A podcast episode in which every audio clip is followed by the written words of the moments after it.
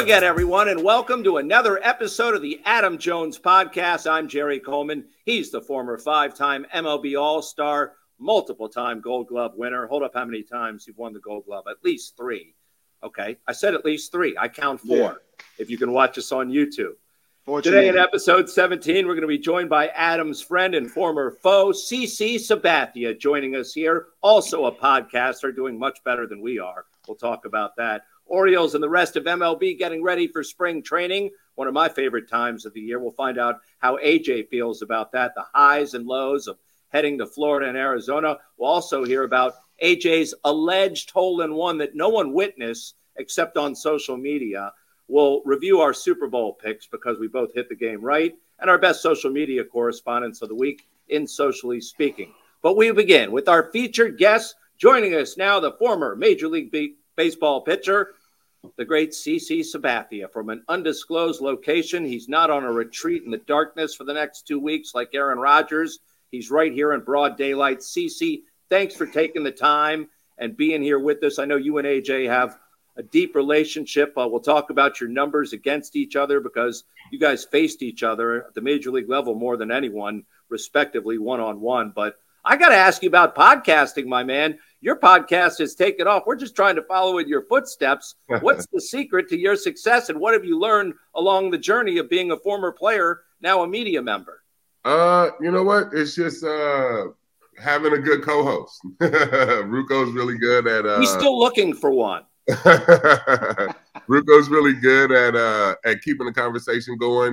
You know, I'm really good at just getting guests on. I'm a big fan of sports, and you know, me and him have a lot in common. Obviously, you know, he grew up in the suburbs of New York City, and I grew up, you know, in the hood in the Bay Area. But when you boil it all down, we have a lot in common, man, and it makes for some fun conversations. And I think the guests, you know, can come on and be themselves and have a lot of fun. As you you know, after retirement, you had to give me huge celebration and all that, 3,000 strikeouts. Oh, man, big star, Hall of Famer, soon to be. Retirement, staying involved. How did you manage your, like, your first year? Because you already know most people don't get to go out your way. Most people go out, especially in today's climate, just go out.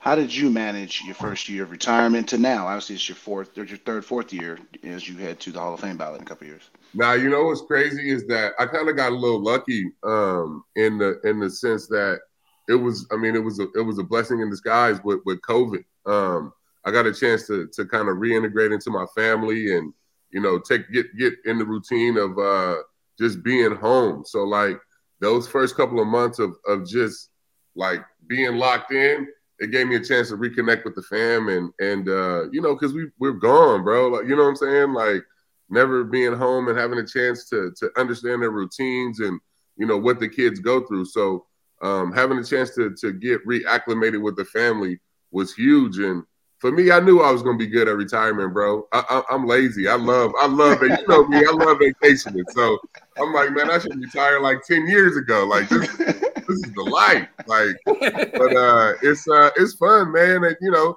we put in all the work. We worked hard, put in all the work, and now we just get to sit back and enjoy what we've done. You know, being able to stay involved in the game with the Yankees job, the MLB job, just give me access to the players. And, you know, we love, like, when we go on vacation, we hang out, we talk baseball.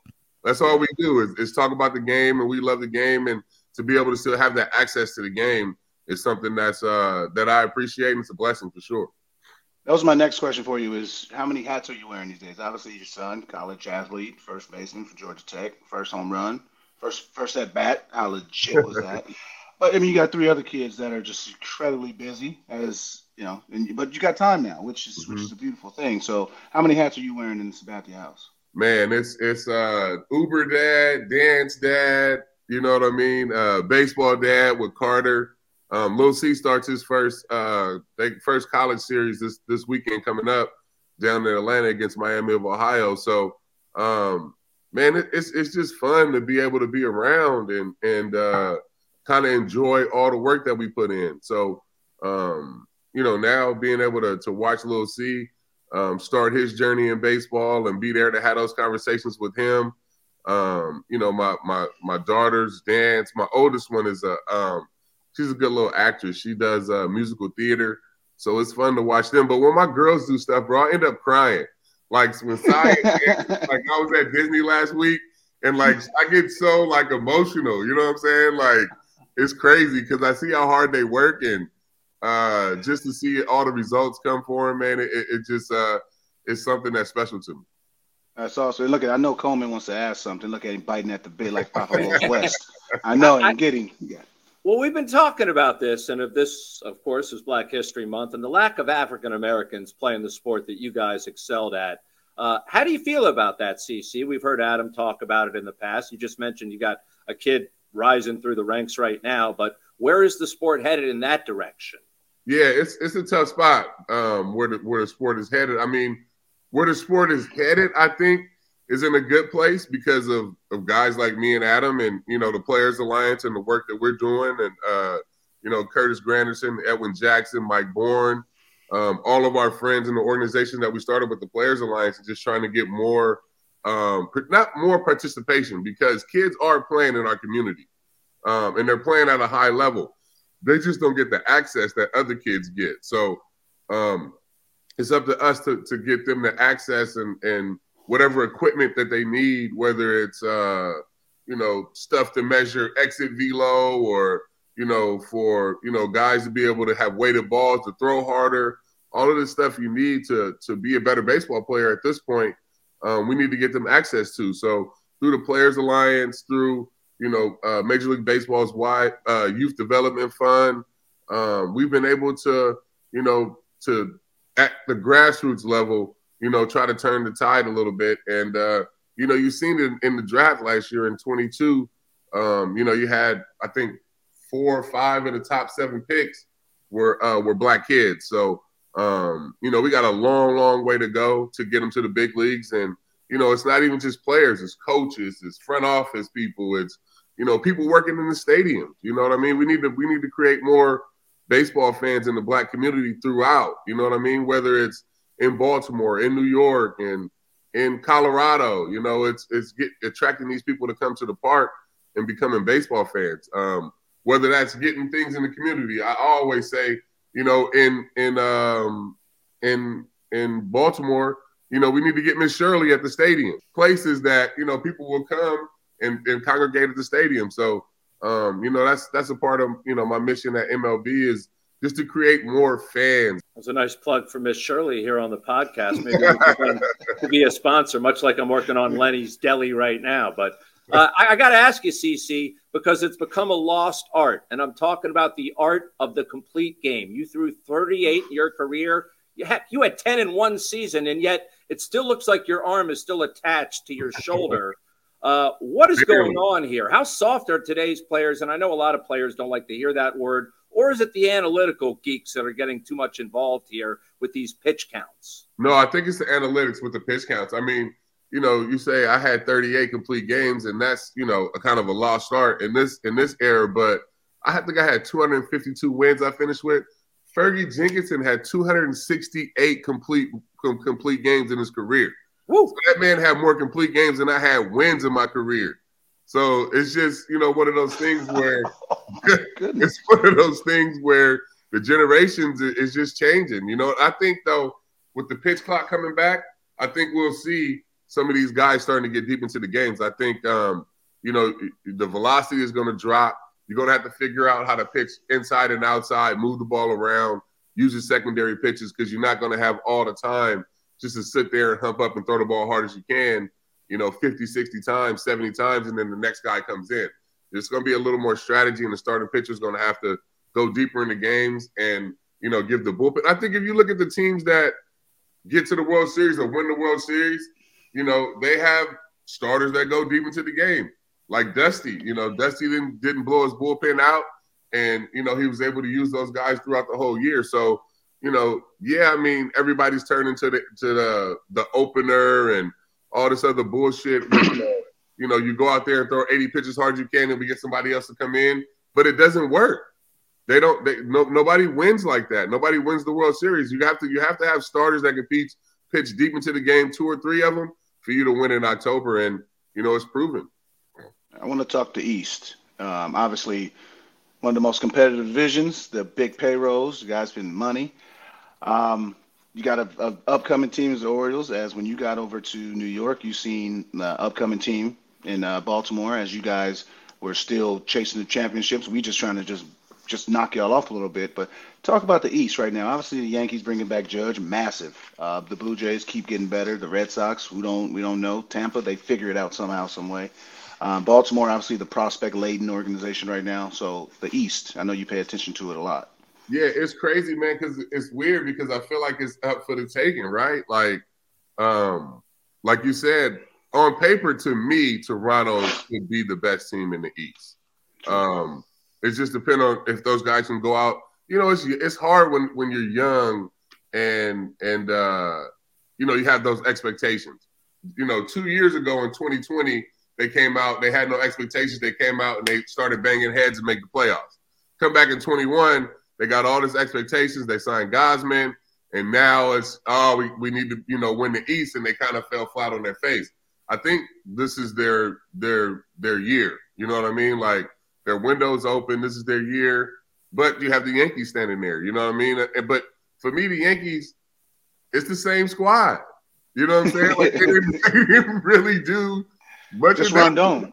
You know what I mean? Like, they got Rondon. Yeah. But it's going to be about health. You know what I mean? Like, Nestor's going to have to come back and pitch great. Sevy's going to have to come back and pitch a full fucking season of good pitching to help Cole out. And, you know, we got to see what happens. But I think it's up for Toronto for Toronto to take. To me, if you're just looking at it on paper, we'll have to wait and see what happens. I mean, you know, like you said, with Baltimore, they have all the prospects. I think in a couple of years, they'll be really good. I mean, I really like Jackson Holiday. I've had a chance to watch him now for the last 3 summers. Obviously, our kids, you know, playing with and against each other. So I think he's going to be really good. I love Ali Rushman, Cedric Mullins. So, you know, we have to wait and see what happens. But I think it's just going to be Toronto and New York for this year, this summer coming up. We'll just wait and see how it plays out. But the Yankees have the same squad coming back, so it's just going to be about health. CC, on your podcast, I mean, we're rated R. I guess you guys are too, because judging by the language you're using here this morning, which is fine with us. Hey, and we got bleeps. Yeah, I don't know if we're going to bleep any of this. I don't think we need to. I do want to ask you, you were talking about the media post-career, and 2 of your former teammates, 2 of your exes, are now going to be reunited. Will it feel so good now that Derek Jeter, I saw, is joining Fox with A-Rod and Alex Rodriguez? You played together a long time with those guys. There's this perception they don't like each other, but there's also this story that now they've patched things up. How's that going to work on TV? And I don't know, did Big Papi get shoved out the door because of this? Yeah, that's what I'm saying. I'm wondering who got the boot, right? No, I'm excited for Jeter. I think it's going to be fun for him to be on TV. I know, I mean, he's got all the knowledge, you know what I'm saying? So it'll be fun to see him kind of doing this job. I mean, I never expected him to do anything like this. But, you know, for him to be able to share his knowledge, I think it'll be fun. I think people will get a chance to see, you know, his personality, to see how funny he is, to see, you know, how much he jokes around. And, you know, him and Alex have a good relationship. And I think people like to harp on, I guess, the situation they had before. But, you know, they patched things up. And, you know, now they're going to be working together all summer. So it should be fun to see how it plays out on TV. All right, the last thing I have for you, Adam, I did want to ask him because last week we had Bob Kendrick on, CC, who runs the Negro League Baseball Museum, as you're well aware, in Kansas City. We talked about the concept, and it's long overdue, of Major League Baseball integrating the Negro League statistics into the record books. Do you think that needs to happen sooner than later and encompass everything together? I think they've already started doing that. It seems like a slow process because we're still waiting for it to come to fruition. Yeah. But I think they have already started putting some of the records together. I mean, I think it's just hard to confirm some of the Negro League records. But, I mean, I think if you start putting in some of, you know, the guys' records from the Negro Leagues, you're going to see the record books change a lot. You know what I'm saying? So, you know. They're not ready for that. But by them, you know, allowing this to happen, it just kind of is what it is. The record's going to change a lot, and I think it's a good thing, though. You know, I think having a chance to see Buck O'Neal go in and, you know, all these different guys get a chance to see to get their recognition now is huge because, you know, we were playing baseball before 1947 and at a really high level. All right, next question about the massive upcoming tournament. And I think you're going to go out far east to go see I think one of the most exciting brackets, the Tokyo bracket, the WBC. Obviously, you know, everybody wants to see America, Dominican, Japan, and the Netherlands. I think that's the fourth team. Yeah. But you're going out to Japan. What expectations? What are you excited to see? Because Japan's going to come. I just want to see Shohei over there. You know what I'm saying? Like, I think it's going to be exciting to get a chance to see him in Japan, man. I'm just excited for the tournament. Like, I wish I would have played in it, man. I like watching you guys that year. What was that, 17? No. 17, yeah. 17, yeah. I mean, it's just incredible. That kind of, like, set it off where, you know, people just got excited to play for their country. And I think a lot of guys watching the World Cup, you know, this past offseason, you know, have got that bug to play for their country. So I think it's going to be incredible, man. And you guys coming off the big USA win just gets this country more hype. I think had you guys not won in 17, the U.S. would have been like, no, it would have been like, you know, WBC, like no interest. But now that you guys have won and, you know, people are hyped up about it, I think it's going to be, I think it's going to make for a great, great tournament. And you got some good play. I mean, Dominican squad is crazy. Puerto Rico squad is good. I mean, the U.S. squad is crazy. We just a little short on pitching, so we'll see how that goes. Pitching. But, you know, and I think they're doing it where you can bring guys in. So guys can come from spring training and just rotate in. So, you know, that'll help us a little bit. It'll be more like a little perfect game tournament. And, yeah, for sure. Bringing the kid because he came from another tournament. Yeah. Fly him in on the weekend. Give us 3 innings. Hey, CC, I got one final question for you. I mentioned at the top of our conversation that you and Adam have faced each other more than any other duo, respectively. In other words, he faced you more as a pitcher and vice versa. And in 92 career at-bats, I looked it up, he hit a respectable 283, 5 home runs, 17 RBIs, but you fanned him on 11 occasions as well. Oh. What did you feel like his weakness was? Oh, man. 1-1 delivery, and that ball is hit deep to left field. Way back, Adam Jones. Goodbye, home run. Oh, is he hot? His 4th career home run against CC Sabathia. I wouldn't even know that. Like, I don't know if there was a weakness in that swing, man. It was just always trying to get him to be aggressive. If I can get him in swing mode, then I felt like I had a good day. That's what you got to get me in. I'm always in it. Always in swing mode. Always in it. Kirby from the on deck circle. Hey man, you better be ready to go right now. I'm like, all right, I'm ready to go. Hey, I'm fun. Jerry's born, so I know you like to travel, you like to eat. Your favorite vacation spot, your favorite food, and your favorite dessert. My favorite vacation spot is Africa, bro. That was my favorite vacation by far. I've never experienced anything like that. Like just being over there and being connected, like it was really, really a cool experience. Took the kids over there for Christmas a couple years ago for 3 weeks. That was my by far my favorite vacation. I don't even know what my favorite food is because I was thinking about this the other day. You don't get to look like me and have a favorite food. You know what I'm saying? Like, all food is my friend, guys. So it's not like – but I think, like, right now at the moment, my favorite food is pizza. Like, the last couple months, I've been, like, crushing pizza. But if you catch me during the summer, it could be fucking sushi. You know what I'm saying? Like, it's always changing. But it just depends on my mood. You know what I'm saying? So I think it would be I think right now I would have to say pizza, and New York City pizza, because just moving here in the last couple of years I got the appreciation for New York City pizza. So Prince Street pizza would probably be my favorite, and then my favorite dessert would be, I just love sorbet. Any kind of sorbet I can, or gelato I can get to. I'm good with that. All right. You got your choices where you live, that's for sure. Yeah, I mean, living here in New York, bro, it's never short on food. I love it here. No doubt about it. Well, CC, this has been an effing good interview. Yeah. We won't bleep anything. We do appreciate your time, your brutal honesty, and look forward to having you on at some point during the baseball season. Yeah, of course. Have me back anytime.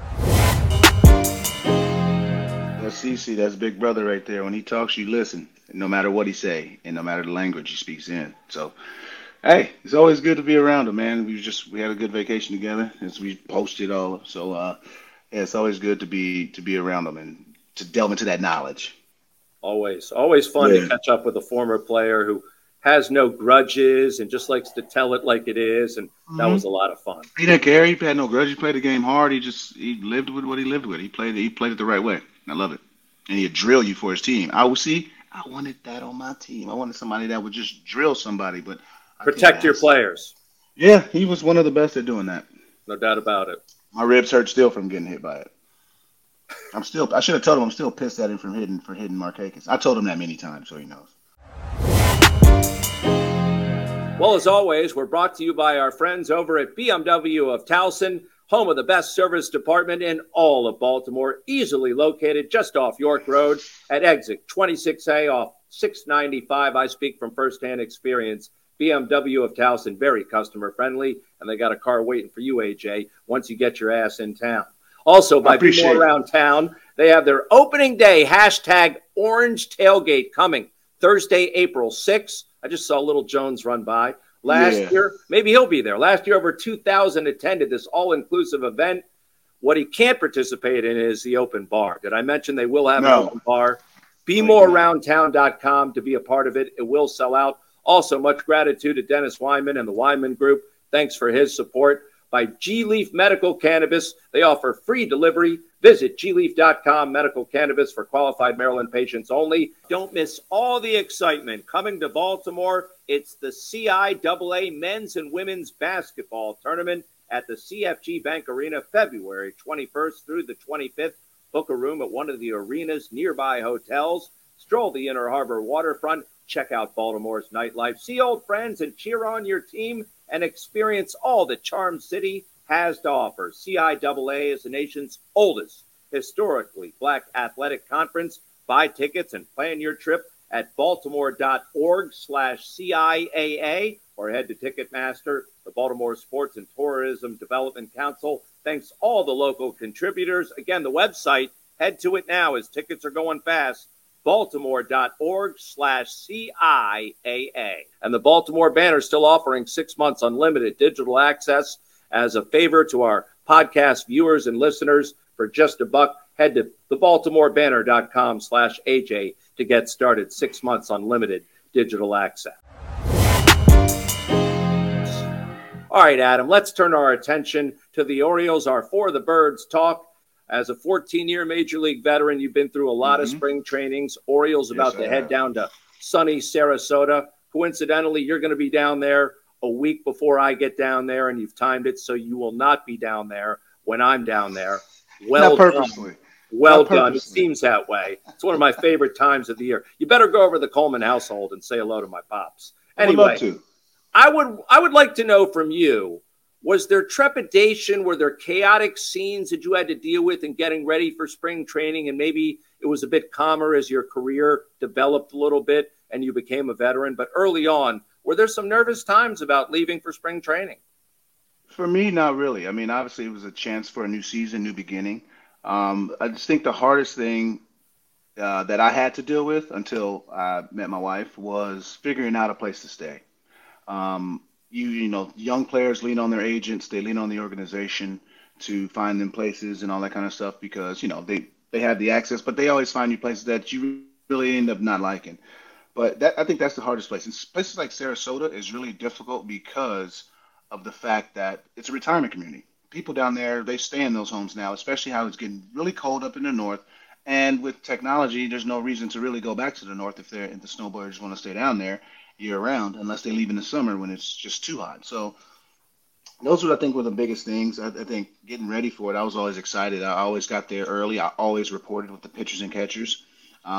Only time I did not report with the pitchers and catchers was the birth of my second son, because she was like 2 days, it's like right in round in the same day of the pitchers and catchers, but I reported with the position players. But I was always excited. New year, new opportunity to open some doors, open some eyes.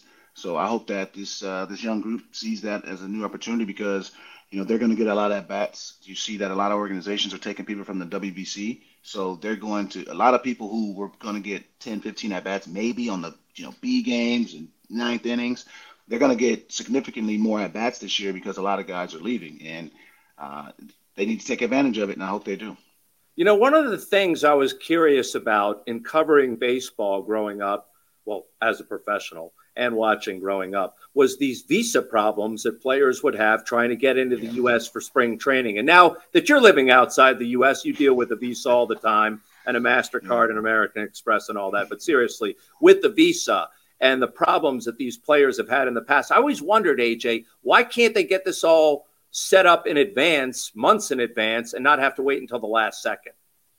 And, you know, I wish I had the best answer for it, but the thing that I'm noticing the most of it is just the expiration dates and how people move and how countries move, country to country. Some countries move faster than others.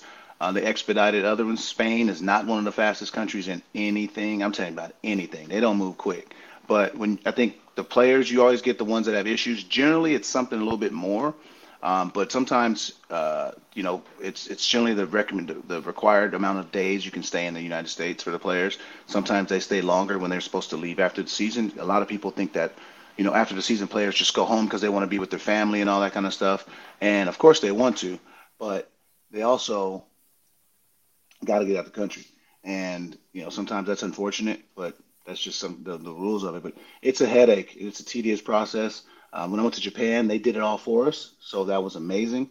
But just going through it anyway, even with Japan and all the things that I had to do, I can see how it becomes an incredible headache for a lot of guys. But if that's the job you got to do, that's the job you got to do. But I'm glad that Japan did a lot, and hopefully that the teams do a lot for the players. But honestly, I never really spoke with guys about these issues.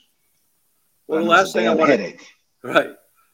I did want to address, and you're so humble, you never even mentioned it to us. We had to read it on social media regarding baseball, is because you have become an advisor for the National Baseball Hall of Fame. I don't ever expect you to be enshrined. I don't know if you expect to be enshrined, but certainly you'll get a bunch of votes from some knowledgeable baseball writers out there. Maybe you'll get some votes. I mean, I've seen one. I just need one. If I get one, I'm going to frame that vote. I'm going to take that guy out to dinner, buying the best bottle of Scarecrow or whatever high-end wine. I wish I had a vote. I just need one sucker to be like, yeah, you know what? Yeah, just one. All right, but you are going to be working for the National Baseball Hall of Fame. Talk about the capacity and the role that you will be involved in. Well, it's a big, big committee trying to revive the Jackie Robinson collection, basically. And we're trying to redo it, I believe, bring it out 2024, I believe is the launch date. But it was a massive thing with the Baseball Hall of Fame they did in 1997, if I'm not mistaken. And that was the 25th, or it was the 50th anniversary. And then, it's been 25 years. And it was 75 years this year. So what they're trying to do is just bring back the mystique of it. Because, we hear Jackie Robinson, we get a day of Jackie Robinson, then it's back to normal baseball. And then now you got Roberto Clemente Day, which is great. And then you added Lou Gehrig Day, which is, I think, all fantastic. You're honoring some of the game's greatest players. With Jackie Robinson, it's a little bit different. And I just think that what they're trying to do is just retell the story and in a greater capacity, and not just have it be for 1 year and one moment. It's going to be taught and told over again and be a normal production rather than just an event. And to be on the board with, some amazing people that I was just meeting for the first time with some writers, obviously former baseball players, people that curators and people that work at the Baseball Hall of Fame. So it's a real privilege for them to even ask me, especially when I seen the list of people on there. I'm like, there's a couple of people that don't belong. I'm one of them, but I appreciate them for them loving my passion as being one of the last generation's ambassadors of people who really enjoyed the history of the Negro League and Jackie Robinson. Well, congratulations! That's a terrific honor and a great job to have. So we'll keep following your adventures along the path here. All right, always doing something. It's been a while, you know, and someone was texting me the other day, how come Adam hasn't ranted about anything in a while? And I said we wanted to get into 2023. So let's roll. It's time for Adam's weekly rant. And this week, folks, Adam rants about kids' birthday parties and how to handle them, Adam. Oh, man. I don't think there's a proper way to handle a kid's birthday party. You know what I mean? Be careful. Be careful. There are kids behind you in that room. Yeah, he left, but he knows he's on the watch list right now. It's I posted a thing I posted a couple years ago of like, you know, is it wrong for a parent to cancel a kid's birthday party a couple days before the party, their anticipation? Obviously, it's a joke, but you know, everybody kids is bad, and everybody, you know, and you got to threaten your kids sometimes. I believe, obviously not physically, but you got to threaten them with taking away stuff and doing all this, but. Any parents out there, please give me advice on anything about these kids. I'm always open. My wife is she's very patient. Me, oh, you know what I mean. I got two boys, so you know what I mean. I'm ready to stick and move. There's gonna be a point where they get bigger and beat me up. But any parents with these birthdays, I know these kids now they want floor seats and they want this and that. And like when I was a kid, it was a birthday cake, hot dogs at the park, and shut up. Enjoy it. But now it is.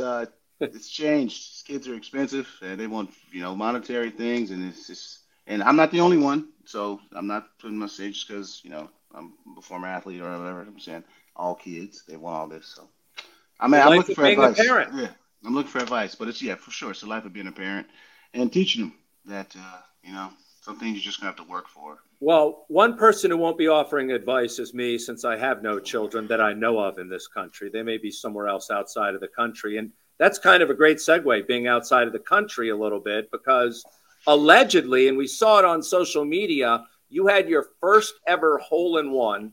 You have we're tied for the same amount of hole-in-ones inside the United States, but you got your first overseas. Oh, zero. Tell us about it. Well, first off, I had it in Morocco and Marrakesh. I needed to get back to the motherland. That's what I needed to do. I needed to get there to just hone into my skills and my true craft. But it was on a par four. It was the first hole, but how it happened was it wasn't the first shot of the day, which would have been obviously spectacular because I would have quit. But I had to start on two because there were too many people, two foursomes in front of me. So I started on two and just breezed my way through and then got back to hole number one. Whack, par four, dog leg right. And I'm like, yeah, let me just drive it. And, let's see what happens. And I hit it. I'm like, I might not like this as much. But the guy, my caddy and all the people watching, but mainly the marshal was like, you got to like this shot. I'm like, nah. He's like, nah, you got to like it. And I get up there and I'm looking where I normally am, the beach, sand or the traps or back in the rough. Can't find it. And then the grounds crew guy is like, oh. I get over there. I'm like, huh? He's like, oh. I see a ball mark. He's like, boom. He just showed me what it did, and I looked in the hole. My ball was there, and I screamed, and I could stop one guy from driving because hole two was right on the side of where the pin was. And they all looked over, and it was like in Spanish. I know they were in French because Morocco is a French country, and they were just saying things in French like "Congratulations." I didn't really understand it, but they were telling you in French with me. No, they were telling you in French. They were telling you in French. You couldn't understand. They were saying, this happens all the time. Yeah, right. Then my caddy gave me a big old hug. And, oh, man, it was pretty cool. And, once in a lifetime, again, I'm not the greatest golfer. I hit some good shots here and there. But this is going to keep me coming for a long time. And I still stink at it. But, hey, on that one hole, I was a pro player. Congratulations. On that one hole. Once again, you can add it. You can add it to the list of things you have done that I'll never accomplish. So you never know, Jerry. You never know. Don't sell yourself short, buddy. Well, if there's a miniature golf course and that counts, then yes. If there's a real golf course, no. All right, we got to move along here. Each week, it's time for Socially Speaking. We choose a social media correspondence to read. In addition, if you go on Apple Podcasts or Spotify and rate the podcast and write a review and send us proof, you become instantly eligible to receive a piece of Adam Jones signed memorabilia. And we do have a winner this week. And you're eligible by going to @AdamJonesPod on Facebook, Twitter, or Instagram and showing us the evidence, usually a direct message via Twitter, or just email us at theadamjonespod@gmail.com. theadamjonespod@gmail.com. In fact, our contest winner this week, because he rated the podcast and sent us the evidence, is someone named Hank at Stankburner. He wrote, pretty matter of fact, love the podcast, helps make my commute something to look forward to. Hope I win this giveaway. Well, guess what? You won the giveaway, and thanks for the 5 stars. We appreciate that, man. We want everybody. I listen to podcasts on my drives, so I think that's the perfect time to listen to them. When you're traveling, you're moving around, you got a little bit of time, so appreciate it, people taking the time instead of listening to their latest albums, listening to our podcast. All right, go ahead and rate it on Spotify or Apple Podcasts. 5 stars, we'll love you forever. But again, show us the evidence at Adam Jones Pod on social media. All right, we do want to thank our sponsors. We've run out of time.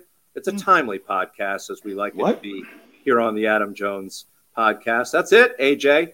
Thanks to our friends at BMW of Towson, home of the best service department in all of Baltimore. It's BMW of Towson, easily located just off York Road at Exit 26A off 695. I speak from firsthand experience. They have a beautiful waiting room, and the service department is 5 stars, much like our podcast. Also, be more around town. They've got the ultimate orange tailgate coming to opening day. Go to bemorearoundtown.com and find out about how this thing is going to go with the open bar, live music, all before the game starts. It begins at 10 a.m. So they know how to throw a party, Brian and company. Yes, they do. I might have to be there. Let me see what my schedule is. Please do. No, I won't be there. I just know when opening day is, and I know I'll be somewhere very, very far golfing. Way to tease us. Also, thanks to Dennis Wyman and the good folks over at the Wyman Group. Always much gratitude for their support. G-Leaf Medical Cannabis Company. Visit gleaf.com. They have free delivery medical cannabis for qualified Maryland patients only. And go out and check out the Baltimore banner. 6 weeks unlimited digital access for just $1. All you have to do is visit thebaltimorebanner.com/AJ to get that offer. All right. We want to thank our shy but senior executive producer, his name is Chip Franklin, for putting all this together. Go out and subscribe to the banner, like I said. Reach us on social media at Adam Jones Pod. Be kind, be real, and make sure to be back here next week, folks. Appreciate you.